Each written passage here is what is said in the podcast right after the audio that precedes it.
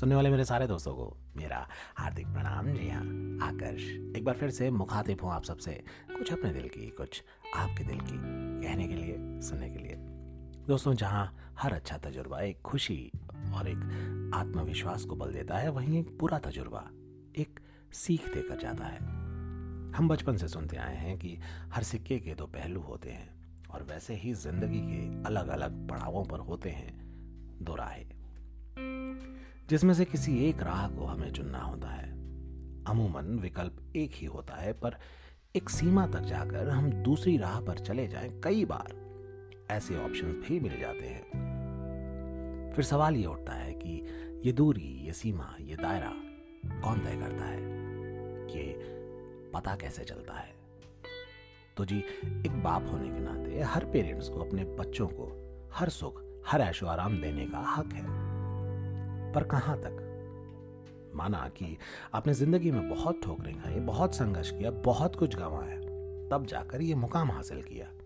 और आपका ये सोचना भी कि मेरी औलाद की ज़िंदगी में ये ठोकरें ना आए, ये संघर्ष ना आए, और उसकी पूरी ज़िंदगी एक फूलों के बिस्तर पर जिसे आपने बिछाया है, उस पर गुजरे। तो यहाँ पर आपकी सोच गलत है, क्योंकि खुशी, गम, सुख संघर्ष कामयाबी, एक ही सिक्के के दो पहलू हैं, जिन्हें आप तो क्या दुनिया की कोई भी ताकत जुदा नहीं कर सकती। हाँ आप इनको कुछ वक्त के लिए हो सकता है कि टाल सको, पर इसका वजूद मिटा सको।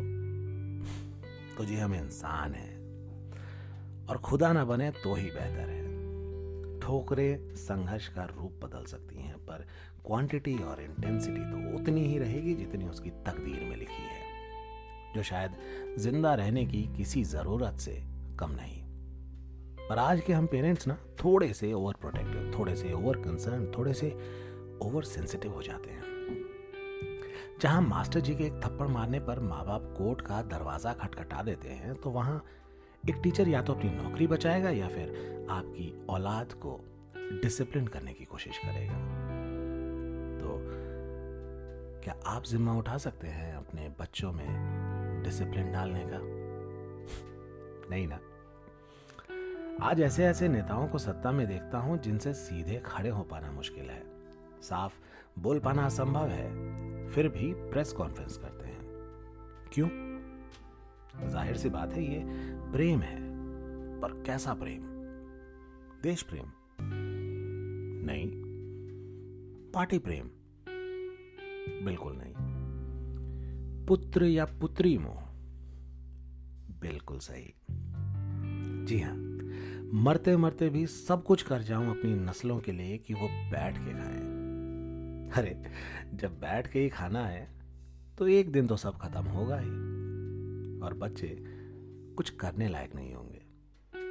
दोस्तों, ये एक नया परिवेश है परवरिश का। बच्चों को बड़ा करने का नया तरीका। यदि आप अपने बच्चों को अनुशासन में रहना नहीं सिखाएँगे। तो यकीन मानिए, कोई और सिखाएगा। अब वो तरीका आपको कितना जायज़ और कितना बेहतर लगेगा, ये आपके समझने के ऊपर है।